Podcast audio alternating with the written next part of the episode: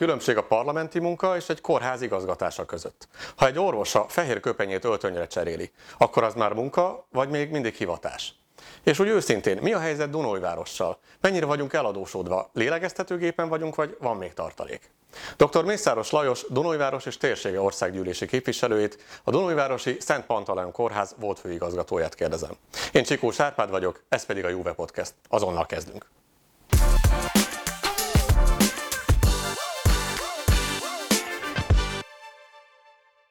Kedves Lajos, köszönöm szépen, hogy elfogadtad a meghívásunkat.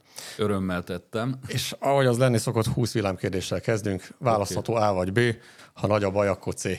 Jó. Azt mondja, síelés vagy motorcsónak? Mindkettő. Kórház vagy országház? Kórház. Budapest vagy Dunaújváros? Dunaújváros. Húsvét vagy karácsony? Karácsony. Öltöny vagy farmer pólóval? Mindkettő. Ázsia vagy Amerika? Amerika. Biológia vagy kémia? Biológia. Csülök vagy gulyás? Hát, egyik se. Meglévő beruházások stabilizálása, vagy több új beruházás telepítése? Mindkettő. Kevesebb autó, vagy több parkolóhely? Több parkolóhely. Elvis vagy Beatles? Beatles. E-mail vagy telefon? E-mail. Autópálya vagy kis hegyi utak? Autópálya. Őszi szombat délután csendes olvasgatás a fotelben, vagy lefesteni a garázsajtót? Az előbbi. Életfenntartás mindenáron, vagy kegyes halál? Erre most nem adok egyértelmű választ. Hosszú lépés, vagy nagy fröccs? Egyik se. Immunrendszer erősítés, vagy védőoltás? Mind a kettő. Igazságügyi bizottság, vagy népjóléti bizottság? Népjóléti bizottság. Hú, kérdezek egy aljasat. Kunhalmi Ágnes, vagy Vadai Ágnes? Egyik se. Tudtam, hogy ez lesz. És az utolsó. Több órás plenáris ülés, vagy több órás nehéz műtét? Több órás nehéz műtét. Köszönöm szépen. És akkor folytatnám ennek a, az utolsó kérdésnek a, a nyomán. Picit a műtétekre visszatérve, vagy még akkor, amikor, illetve most is gyakorló orvos, jól tudom. Tehát ez jár, Igen, jársz. van egy önkéntes szerződésem a kórházal, úgyhogy bejárok időnként operálni. Eddig, mióta orvosként tevékenykedsz, mi volt a leghosszabb operáció, a leghosszabb műtét? 85-ben kezdtem a pályát itt a kórházban. A leghosszabb műtét egy olyan műtét volt, amikor a húgyvezeték annyira megrövidült egy sérülés miatt, hogy elszakadt a hólyaktól, nem lehetett beszájaztatni, és a hólyakból kellett kialakítani egy olyan húgyvezeték lebenyt, amivel aztán elértük a, a húgyvezetéknek a, az alsó felét. Ez egy nagyon nehéz plastikai műtét, ez egy, ez egy 6-7 órás műtét volt Ki. körülbelül. Az mennyire vesz igénybe a, az orvost, meg ugye egyáltalán a személyzetet, aki ott van? Az ember olyankor annyira koncentrál, hogy, hogy nem, egyszerűen nem figyel ezekre a dolgokra, hogy, hogy, hogy mennyi idő telt el, vagy egyebek. Ilyenkor esély sincs abba hagyni, tehát hogyha valami közben jön, tehát nem lehet közbe jönnie semminek, tehát nincs, nem lehet abba hagyni? Hát lehet éppen, ki lehet menni mosdóba, ha szükséges, de, de nem lehet félbe hagyni, hogy majd holnap folytatjuk. Na, erre gondoltam. Szóval ez, kívülállóként ez, ez a legnehezebb, hogy elképzelni, hogy mi történik akkor, amikor, amikor az ember ott áll 4-5-6 órája. Hát azért Igen. az nagyon igénybe Igen. tudja venni. De mondom, olyankor repül az idő, koncentrál az ember, és valahogy egy olyan lelki állapotba kerül, hogy ez, ez nem játszik. Utána persze aztán jól esik a pihenés, az alvás. Van egy hölgy, aki időnként eljön kiállításaimra, meg, meg ugyan ismeretlen ismerősök lettünk, írogat nekem, ír nekem, és többször kérdez, és amikor meghallotta, azt pontosan elmondtam neki, hogy én ma veled fogok beszélgetni, és azt kérte, hogy tegyek már fel egy kérdést neked. Nem szoktunk ilyet egyébként, tehát általában vendégkérdések nincsenek, de úgy voltam vele, hogy jó, ővele nagyon jó a viszony egyébként, és, és egy nagyon, nagyon kulturált és művelt asszony, és úgy voltam vele, hogy jó. Viszont ahhoz, hogy ezt föltegyem, egy picit messzebbre kell menni. A Hippokrátes esküdre, te emlékszel még egyébként? Igen, igen. Azért kérdezem, mert nekünk kívülállóként ez ez megint egy olyan, hogy, hogy hallunk róla, nem tudjuk mi a pontos szöveg, egy-két ember nyilván rákeres, és akkor tudja. Én arra jöttem rá, hogy az eredeti szöveg egy picit más ahhoz képest, amit egyébként Ez a modern korban az orvosoknak esküként el kell mondania. Ha, ha megengeded, én elmondanám az eredetit. Jó. Viszont ahhoz szemüvekkel már nem akarok téveszteni. És a kérdés majd ehhez kapcsolódik. Esküszöm a gyógyító Apollóra, Aszklépioszra és Hügeiára és Panakeiára és valamennyi Istenre és Istennőre, akiket ezennel tanúkul hívok, hogy minden erőmmel és tehetségemmel megtartom következő kötelességeimet, tanáromat, akitőle tudományt tanultam, úgy fogom tisztelni, mint szüleimet, vagyonomat megosztom vele, és ha rászorul, tartozásomat leróvom. Utódait testvéreimnek tekintem, oktatom őket ebben a tudományban, ha erre szentelik magukat, mégpedig díjtalanul. Továbbá az orvosi tudományt áthagyományozom fiaimra és azokra, akik az orvosi esküt leteszik, másokra azonban nem. Tehetségemhez és tudásomhoz mérten fogom megszabni a betegek életmódját, és az ő javukra, és mindent elhárítok, ami ártana nekik. Senkinek sem adok halálos mérget, akkor sem, ha kérik, és erre vonatkozólag még tanácsot sem adok. Hasonlóképpen nem segítek hozzá egyetlen asszony sem magzata elhajtásához. Tisztán és szentül megőrzöm életemet és tudományomat. Sohasem fogok hólyakkövet operálni, hanem átengedem ezt azoknak, akiknek ez a mesterségük. Minden házba a beteg javára lépek be, és őrizkedni fogok minden szándékos károkozástól, különösen férfiak és nők szerelmi élvezetre használatától, akár szabadok, akár rabszolgák. Amit kezelés közben látok vagy hallok, akár kezelésen kívül is társadalmi érintkezésben, nem fogom kifecsegni, hanem titokként megőrzöm. Ha ezt az esküvet, ha ezt az eskümet megtartom, és nem szegem meg, örvendhessek életem fogytáig tudományomnak és az életnek, de ha esküszegő leszek, történjék ennek ellenkezője. Ez eszméletlen szép, én azt gondolom egyébként. És akkor a kérdés, ami ehhez kapcsolódik, azt kérdezte Eszter, hogy mit jelent neked a gyógyítás? Mit jelent a gyógyítás fogalma? Ami lehet, hogy látszólag egy egyszerű kérdés, de valójában szerintem nem az. Hát mi nem ezt a hipokráteszi esküt tettük le, hiszen ebben benne van, hogy nem fogok követ operálni, amit én nagyon sokszorosan urológusként megszektem, uh-huh. és vannak benne egyéb időszerűtlenségek is, úgyhogy mi egy mai korra adaptált esküt tettünk le. A gyógyítás számomra azt jelenti, hogy én, én tanultam ö, sokat, ez a, ezáltal vannak ö, olyan tudásaim és képességeim és tapasztalataim, az már a gyógyításból eredően, az orvosi tevékenységből eredően, ami, ami bennem így össze, összerakódott az évtizedek folyamán, és ezért képes vagyok, alkalmas vagyok arra, hogy segítsek embertársaimnak a bizonyos betegségeiben. Úgyhogy számomra az a segítség jelenti a gyógyítást, a segítség egyébként az egész életemet végigkíséri, valami folytán az életemben mindig egy ilyen segítő ember voltam, akár orvosi területen, akár más területeken is. Ez valahogy egy ilyen sorsszerűség nálam. Tudod, mi merült még fel bennem sokszor? Ö, és aztán nem biztos, hogy ezt a megfelelő embertől kérdezem, de nagyon érdekel, mert én ugye jogász vagyok, és akkor, amikor, amikor büntető ügyek tekintetében kérdeznek ügyvédeket arról, hogy vajon miért védenek olyan embereket, akiket a társadalmi megítélés szempontjából nem kellene védeni. Uh-huh. Olyan életellenes bűncselekményeket követnek el. És akkor erre van egy bevált válasz az ügyvédi társadalomnak, hogy azért, mert egyébként nekem nem az a feladatom, hogy őt megvédjem, hanem az ő neki járó védelmet mindenképpen megadjam, aztán majd a bíró dönt. És azért mondom, hogy nem biztos, hogy neked kell ezt a kérdést föltenem, de hát biztos, hogy beszéltetek ti akkor, amikor még, még az egyetemre jártatok, vagy, vagy későbbiek során beszéltél gyógyászokkal, hogy ők hogyan oldják föl azt, a, azt, a, azt az ellentétet, amikor, amikor magzat életét kell elvenni. Hát én biztos, hogy nem vállalnék ilyet, tehát azért nem, én szerettem volna nagyon nőgyógyász lenni, és amikor el, eljöttem ide városba, itt helyezkedtem el, akkor a nőgyógyászati osztály tele volt, tehát nem volt orvosfelvétel. Azt tanácsolták átmenetileg menjek az urológiára, hasonló szakma, és nem baj, ha ott is szerzek tapasztalatot, aztán majd menjek nőgyógyászatra. De nem bántam meg, hogy itt az urológián maradtam, hiszen én biztos, hogy nem, nem végeztem volna magzatelhajtást. Aha. Az biztos. Hát köszönöm szépen. Az viszont érdekelne még így az orvosi szakmához kapcsolódóan, hogy most, hogy országgyűlési képviselő vagy 2022 óta, ugye? igen. mennyiben más ez a munka? Tehát mennyiben más országgyűlési képviselőként tevékenykedni, mint egyébként kórházfőigazgatóként?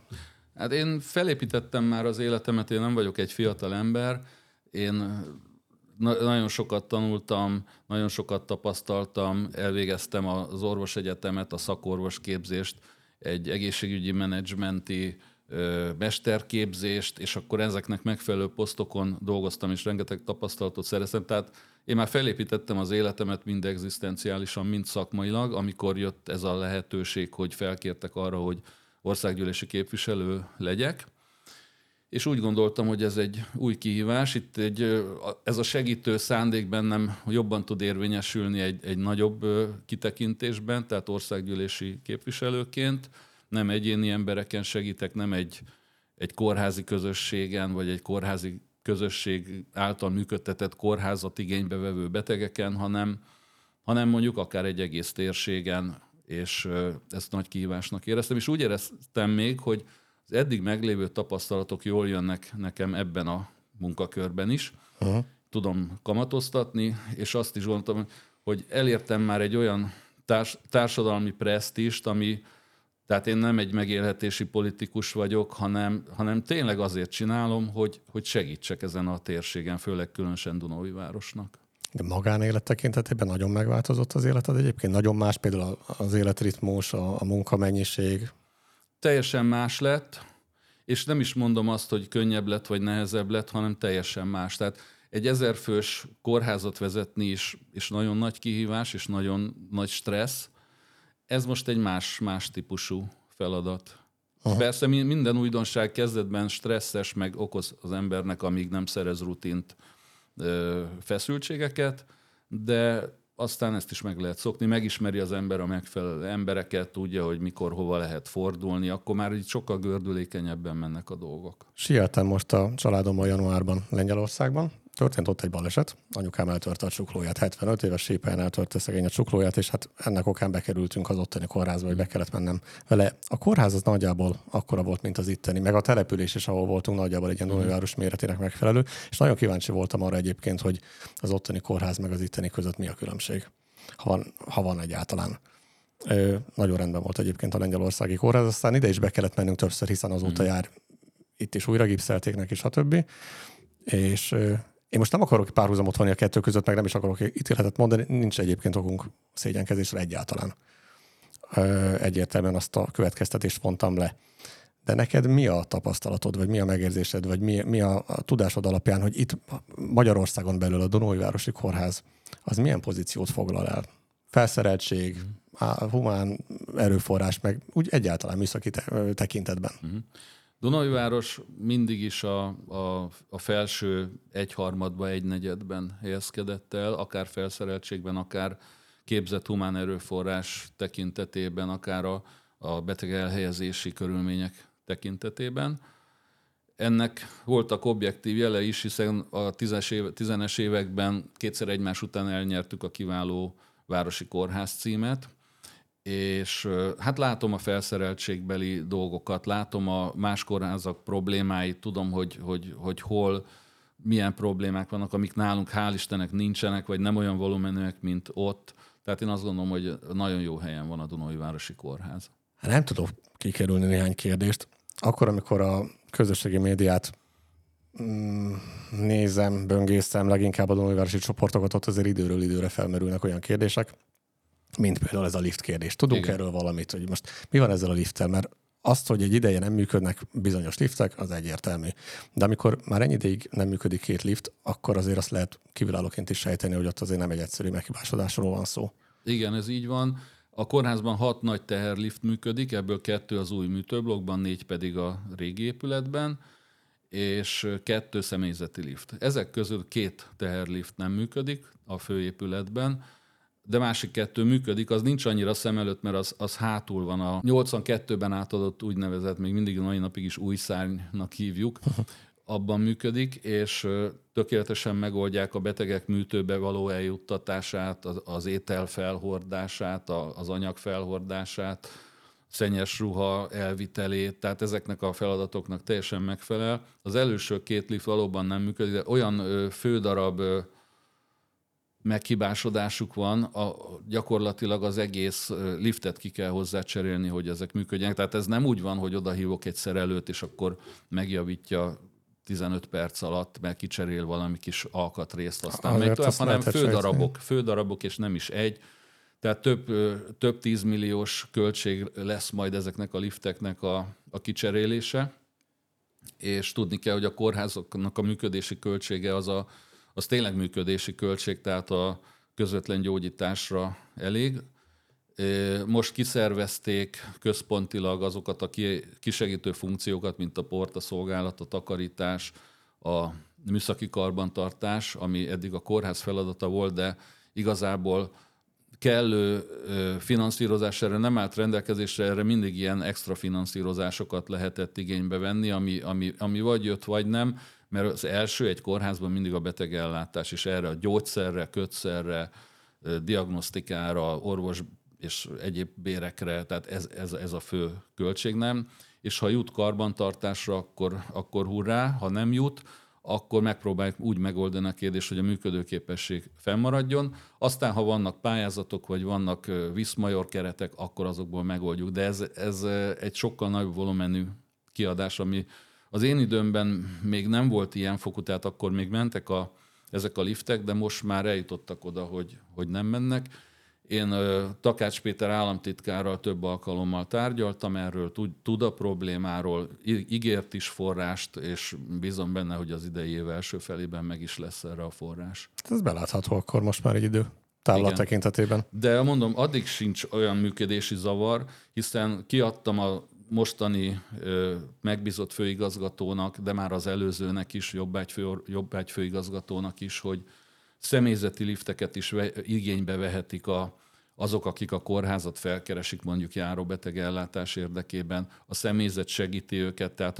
oda mennek a személyzeti lifthez, nem fogja senki elküldeni őket, hanem segítenek, hogy följussanak a megfelelő emeletre. Értem. Emeri. 2022-ben kaptuk a hírt, hogy a kormány forrást biztosít a készülékre. Azért azt is lehet sejteni, hogy egy emerinek a telepítés az nem egy egyszerű feladat. Hol tartunk most egyébként ezzel? Mikor a várható a készülék beüzemelése? Onnan indulnék el, hogy egy óriási lépés volt annak idején, amikor a kiszervezett külső szolgáltató által működtetett egyszeletes CT készüléket sikerült megszüntetni, megszüntetni azt a szerződést, ami, amivel ezt annak idején kiszervezték egyébként teljesen a kórház érdekeitől ellentétesen, és beszereztünk egy, egy nagyon korszerű 128 szeletes CT készüléket, ami rendkívül gyors és rendkívül részletes képet ad. Bocsánat, hogy hülyeséget kérdezek lehet. Tehát, hogy 128 réteget vesz fel, igen. és azt lehet... Aha. Igen. Jó. Csak hogy a szelet azt jelenti, jó? A szelet azt, igen, ez ilyen szeletekbe képezi le a, a képet, és akkor másodpercenként ennyit le tud Értem. képezni. Bocsánat. Tehát ez, ez úgy kell elképzelni, hogy egy ilyen mozgó fekhelyen fekszik a, a beteg, és, és, egy, és egy az egyszeletes gép az, az, mit tudom én, fél órán keresztül, ami, hogyha egy teljes melkast és hasat akarunk ö, ö, leszkennelni, akkor akár fél órán keresztül ben van a gépbe, kapja a sugarat, ez pedig így, így átmegy rajta, és akkor kész is. Értem. Na most ez sikerült kórházi működtetésbe beszerezni, volt egy nagyon jó pályázat erre a tízes évek közepetáján, és ezzel a CT kérdés megoldódott, de vannak olyan igények, szakmai igények, most már egy városi vagy egy ilyen kisebb megyei kórház szintű kórházban is, hogy kell egy, egy MR készülék, egy, legalább egy másfél teszlás MR készülék. Ezt elindítottuk már, már régebben, hogy, hogy erre igény van. Ennek két része van. Az egyik a készülék beszerzése és annak a műszaki körülményeknek a biztosítása, ahova ezt be lehet szerezni. A másik pedig a, a működtetésének a költsége, hiszen erre külön TB finanszírozást kell kötni ami egyébként összességében, hogyha az éveket számoljuk, több pénz, mint maga a készülék beszerzése. Most folyamatban van már a beszerzés, ez egy központi, központosított közbeszerzéssel a, az országos kórházi főigazgatóságnál van, és információim szerint ez ebben a fél évben lezajlik, és itt lesz a készülék. Meg a, köszönhetően a, a Fehérvár megyei közgyűlésnek és azoknak a településeknek, akik itt a Dunai város környékén helyezkednek el, sikerült a terveztetést finanszírozni, tehát az sem a betegek rovására kórházi költségvetésből kellett, ez egy 15 milliós költség az egésznek a megtervezése. Uh-huh. Úgyhogy ha itt lesz a készülék, nem akkor kell ezzel elkezdeni foglalkozni, hanem, hanem rögtön indulhat a, a kivitelezés és a, és a beszerelés. Beszéltem a NEAK főigazgatójával, Kis Zsolt úrral is, tehát a finanszírozóval, aki azt az ígéretet adta, hogy, hogy nem lesz gond a, a, a TB-s befogadással. Tehát nem, nem az lesz, mint sok helyen volt az, hogy beszerezték az MR készüléket, és úgy elhúzódott a finanszírozási része, hogy egy darabig magánellátásba kellett működtetni, uh-huh. és fizetni kellett a betegeknek. Ezt én mindenképpen el akartam kerülni, úgyhogy én időben megkerestem minden illetékest ez ügyben. A, ezeknek a készülékeknek a, az üzemeltetés azután hogy működik? A személyzet tekintetében már át kell képezni a jelenlegi személyzetet, vagy új embereket kell fölvenni ez, vagy hogy van ez gyakorlatban? Ö, igen, hát ez át lehet képezni a, a röntgenasszisztenseket, CT asszisztenseket, ez egy rövid képzési folyamat, úgyhogy ez már folyamatban van, úgyhogy ezzel nem lesz gond. Az orvosi része, a, a leletezés, pedig ugye közismert, hogy mindenhol radiológus hiány van, Dunaújvárosban is, viszont annyira kifejlődtek már ezek a képtovábbító rendszerek, hogy távleletezéssel mindenféle probléma nélkül ez megoldható. Liberty Dunóiváros. Ez a Dunafernek az új neve. Ö, mit lehet tudni most erről a gyárról? Hol tart a technológia átalakítása? Szerintem, ha valaki tud többet mondani erről, akkor aztán vagy. Mit tudhatunk meg? Én onnan indulnék el, hogy, hogy mi volt a terv.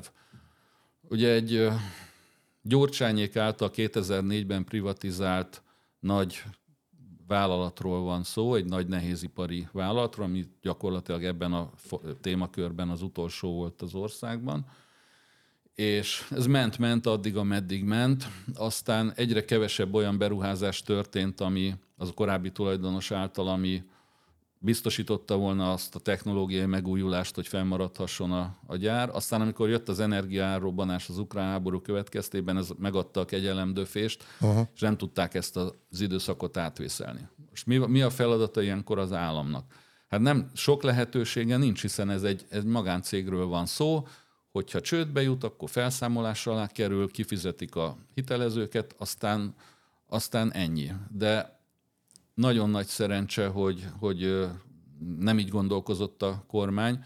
Nagyon szűk lehetőségei voltak, és nagyon fontos volt az, hogy Donai városnak egy, egy kormánypárti országgyűlési képviselője volt a személyemben, hiszen én közvetlenül oda tudtam menni olyan emberekhez, akiknek ebben döntési lehetőségük és jogkörük volt, és tudtam befolyásolni azt a hozzáállást, ami, ami egyébként megnyilvánult a, a vasmű felé. De akkor ez egy nagyon gyors hirtelen döntés volt, nem? Tehát ilyen nagyon rapid eljárás volt, úgy és, tűnt. És meg tudtam is. értetni azokkal az emberekkel, akik, akik ebben döntéshozók voltak, hogy mennyire fontos ennek a térségnek a vasmű. Érzelmileg is az emberek itt függ, függnek tőle. Nem csak az, hogy a munkahely. Tudom azt is, hogy, hogy nagyon sok környezet szennyezési probléma volt a vasművel. Igen. Na most nagyon rövid úton olyan törvényalkotási folyamatok történtek, rendeletalkotások, hogy lehetővé tették a vasmű működés közbeni felszámolását, és meg lehetett szabadulni attól a régi menedzsmenttől, amelyik se egy érvényes beszámolót nem tudott már közzétenni, se egy érvényes közgyűlést összehívni. Nem lehetett tudni, hogy a menedzsmentnek van-e felhatalmazása, vagy nincs felhatalmazása döntéshozatalokra csődbe volt, már le akarták, és már az utolsó, már ki is adták az utasítást a kokszolómű le, leállítására, már mind a két kohó állt. Mm. És akkor, akkor a, a gazdaságfejlesztési miniszter és az ő államtitkára talált egy befektetőt, aki azt mondta, hogy akkor még nem is volt az övé, de azt mondta, hogy megfinanszírozom azt, hogy ne álljon le a gyár, hogy tudjon működni be, megkockáztatta azt, hogy, hogy szállított annyi szenet, hogy, hogy fűteni lehessen ezeket a műveket. Utána el lehetett érni azt, hogy a kormány megfinanszírozza hat hónapra a fizetéseket. Utána még mindig nem alakult úgy a piaci helyzet, hogy érdemleges termelést lehetett volna folytatni, viszont a, a Liberty miközben időközben megvásárolta a, a vállalatot, látta azt a potenciált benne, hogy itt a másik gyáraival együttműködve ki lehet alakítani egy olyan termelési láncot, ami hatékonyan működtethető, és a Dunajvárosi gyárban meg fogja valósítani az elektroacél termelést, ami abból a szempontból is jó, hogy egy környezetkímélő technológia. Uh-huh.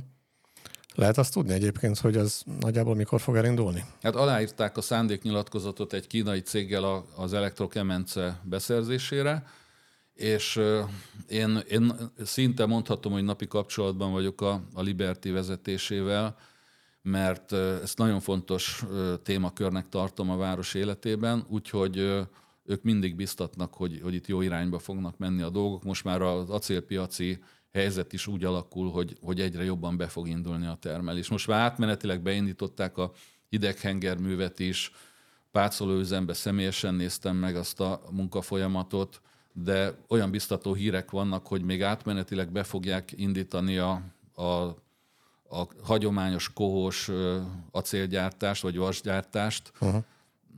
Ez, még, ez még nem száz százalék, de vannak ilyen tervek, illetve hamarosan beindítják egy-két éven belül az elektroacéltermelést. Én ezeket az információt kaptam. Most az, abba bele lehet gondolni, hogy egy ilyen cég, ha megvásárol egy ilyen üzemet, és nem azonnal zárja be és a számolja fel és szántja fel a területét, hogy piacot szerezzen, hanem fizeti a dolgozókat azóta is, és szándéknyilatkozatokat ír alá technológiaváltásra, akkor ott komolyak a szándékok. Tehát én nem kétlem azt, hogy ez a gyár működni fog. Nyilván céljai vannak vele. Akartam kérdezni, de megelőztél a választal, hogy, hogy milyen a, a viszonyod neked a vezetésed, akkor ezek szerint sűrű vagy gyakori kapcsolatban vagy velük? Igen, igen, ez az egyik kiemelt, kiemelt uh, probléma, amivel, amivel foglalkoznom kell a vasmű. Azt lehet egyébként tudni, hogy a jelenlegi Dunajvárosi városvezetésnek milyen a viszonya a Liberty vezetésével? Tudomásom szerint uh, nem kerestek velük kapcsolatot. De mi lehet ennek az oka? Hát ezt tőlük kéne megkérdezni, de az biztos, hogy én úgy éreztem, hogy az egész úgynevezett vasmű reorganizáció időszakában, illetve ez még most is tart, hogy én úgy éreztem, hogy a városvezetés ebben valamiért ellendrukker. Kiabálás szintjén ö, mindig azt mondta, hogy na, miért nem menti már meg a kormány a vasműt, meg miért így, meg miért úgy, ha. de a négy szemközti beszélgetésekben, meg, meg egyéb megnyilvánulásokból én azt a következtetést vontam le, hogy, hogy ellendrukker nem láttam azt az örömet, amikor például időben megjött az a szénszállítmány, ami, ami megmentette a kokszoló művet. Nem láttam azt az örömet, amikor beszéltem a városvezetéssel, hogy, hogy, hogy örülnek ennek. Azt láttam, hogy hát majd várjuk ki a végét, meg majd, így, meg majd úgy. A város gazdasági helyzetéről szeretnék én kérdezni egy-két dolgot, leginkább mondjuk adók tekintetében. Ugye nincs még meg a 2024-es költségvetés, és én találtam egy cikket, egy 2023 februári cikket, amikor kijött az akkori költségvetés.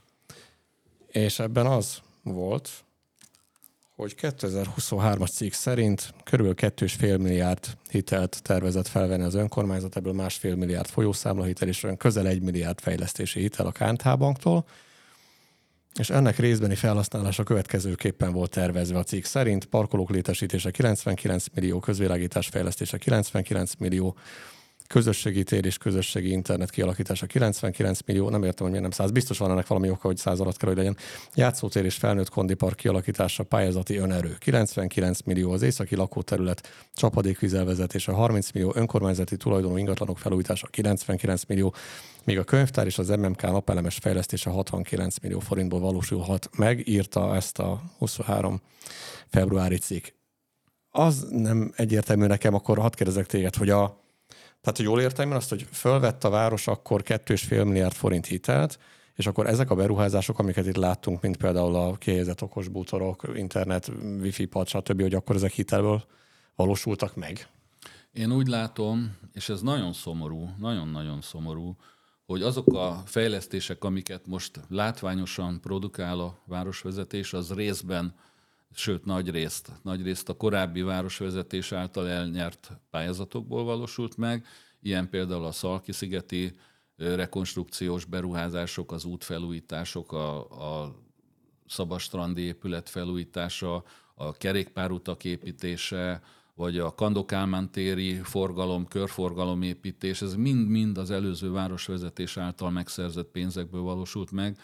Ők új pénzt ide, új pályázatot nem tudtak idehozni. Ezeket most megvalósítják, ugye a válasz nem véletlen az időzítés, hogy a, az önkormányzati választások előtt lesznek majd a nagy átadások. Közben meg eladós, eladósították a várost, hitelből működnek, most már, most már sok milliárdos az eladósodottság, most legutoljára egy 1,8 milliárdos hitelfelvétel történt, ami, ami burkoltan úgy tűnik, hogy működési, költs, működési költségekre vették fel, ami teljesen szabálytalan, ezt most vizsgálja a kormányhivatal.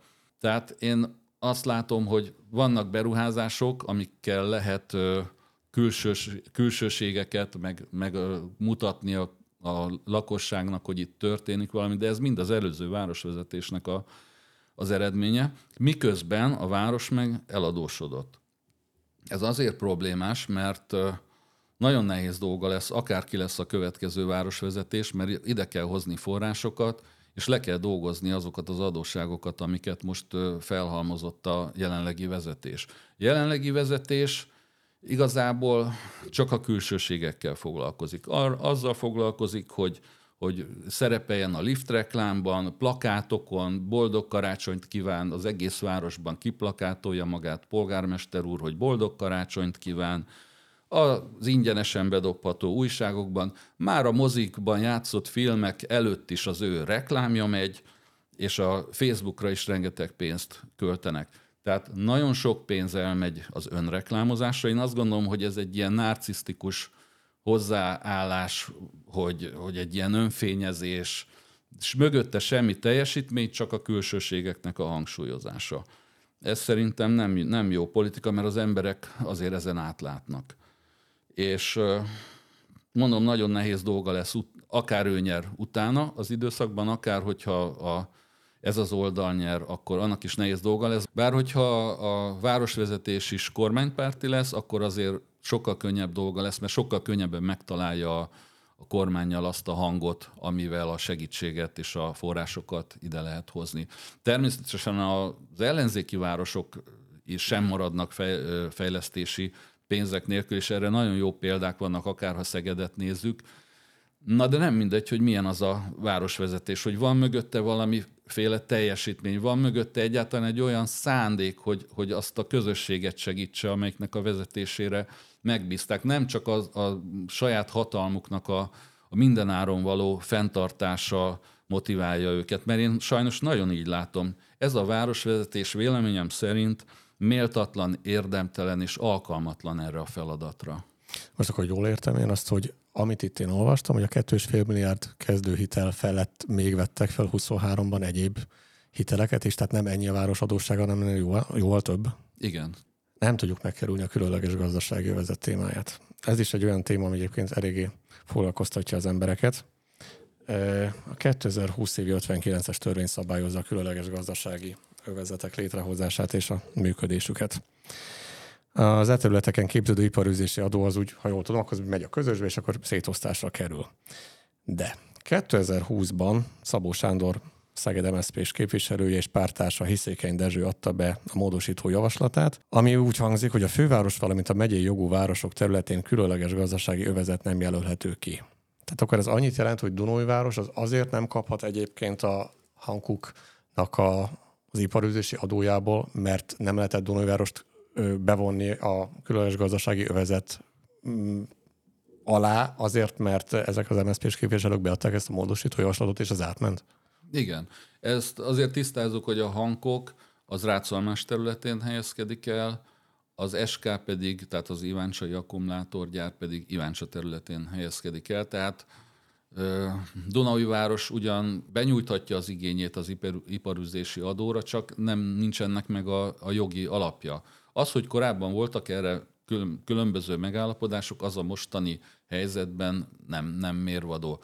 Dunai város, megyejogú városként nem lehet része különleges gazdasági övezetnek, ez pont az ellenzéki képviselők kezdeményezték és fogadtatták el a parlamenttel. Ez részben védi is a várost, hiszen például egy Dunai város területén működő mondjuk egy jól, jó helyi adót befizető céget nem lehet kivonni a városból, hogy, uh-huh. hogy akkor majd ő a, egy különleges gazdasági övezeten keresztül fizessen helyi adót, tehát ez, ez védi is a város. Tehát a, a vasmű szépen beindul, meg, meg szépen működnek azok a vállalatok, cégek, amik itt most is termelnek, akkor abból egy komoly komoly helyi adó bevétele van, van, illetve lesz a városnak. Tehát Ezt én akar... inkább azon, azon gondolkoznék a városvezetés helyébe, hogy hogy tudnék még további beruházásokat Dunói városba hozni, mint hogy külső területek adóbevételeire ácsingozzak. Tehát meg lehet Dunói város költségvetését támogatni olyan helyi adóbevételekkel, amik itt dolgozó vállalatok hoznak létre és fizetnek be a városnak. És ez, ez lenne szerintem a megfelelő irány.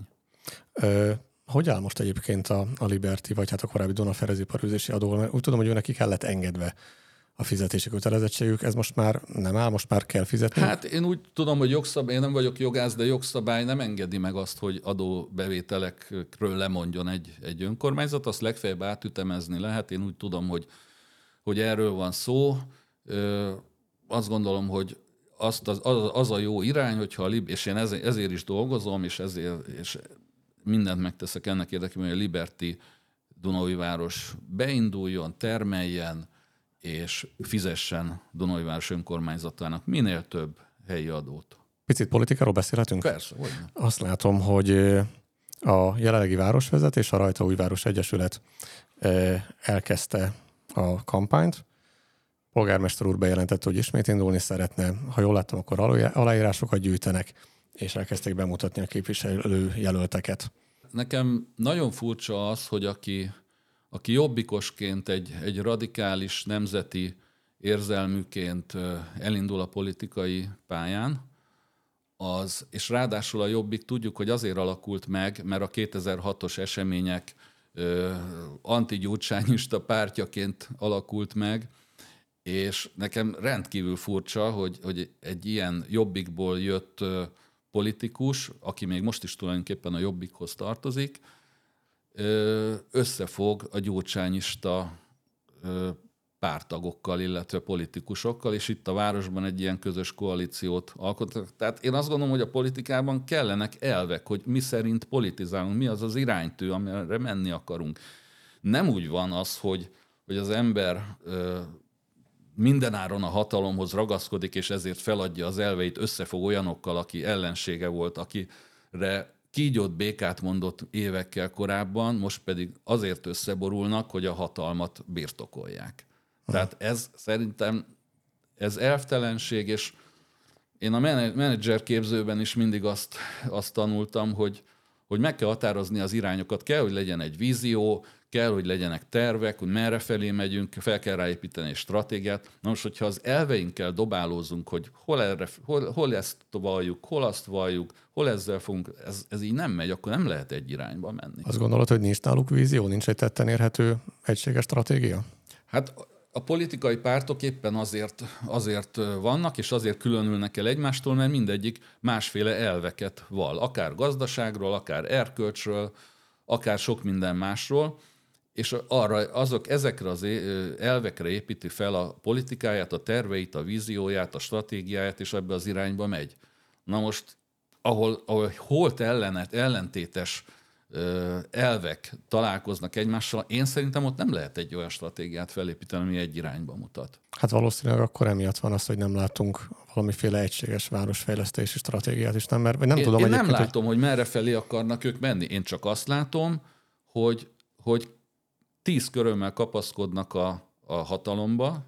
Ez, ez azért is, azért is van így, mert én úgy látom, hogy ezek az emberek a saját egyéni életükben nem építettek még fel igazán semmit, hanem a politikában akarnak kiteljesedni, a hatalomban akarnak kiteljesedni, ami lehet, hogy nem baj, de hogy én szerintem a városnak ez nem jó, az biztos. Vegyük például azt, hogy a távfűtő, szer, távfűtési szerződését a városnak felmondták. Ez a szerződés lejárt volna körülbelül egy évvel később. Tehát meg lehetett volna ezt a helyzetet úgy is oldani, hiszen tényleg voltak anomáliák a korábbi ö, szolgáltatóval, hogy egyszerűen kivárják azt az időt, hiszen azért nem olyan súlyos problémák voltak, ami tűrhetetlen lett volna még mondjuk egy közel egy évig. És akkor mindenféle ö, lakossági felfordulás nélkül, amit okoztak. Hát tudjuk azt, hogy, hogy szerencsétlen nyugdíjas emberek itt álltak a hóban, fagyban a, a DVCH meg a DVG szolg, ügyfélszolgálatánál, uh-huh. és egyszerűen kifizették az egyiknek, hol a másiknak, nem tudták, hogy hova fizessék. Azt az ígéretet kapták, hogyha kifizetik az egyiknek, majd elszámol, elszámol a két cég egymással. Nem így lett, volt, aki duplán fizetett, soha nem látta vissza a, a pénzét. Tehát olyan káoszt okoztak ezzel a, a lakosságnak, ami, ami egy olyan meggondolatlanságra val, amit egy komoly politikus nem csinálhat meg. Volt az valami erőszakos erőmű elfoglalás. Az, valami tehát ilyenek, ilyeneket nem szabad egy, nem szabad egy városvezetésnek ö, megengedni. Mindig az jut eszembe róluk, hogy és különösen polgármester úrról van egy, van egy LGT szám a primadonna. Igen. És ez ugye arról szól, hogy a primadonna mutatja magát gyönyörű ruhákban, énekel, aztán ahogy, ahogy leveszi a ruháit, végül nem marad semmi. Tehát én is ezt látom, hogy nincs mögötte semmi. Az jó, mert nekem meg egy csátomás jutott eszem egyébként az elmúlt, hát most már majdnem öt évről, aki a szocializmus kapcsán mondta azt, hogy túléltük, hát de igénybe vett. Valami ilyesmi gondolatom Igen. támad nekem. Nagyon szépen köszönöm a beszélgetést. Hát én köszönöm.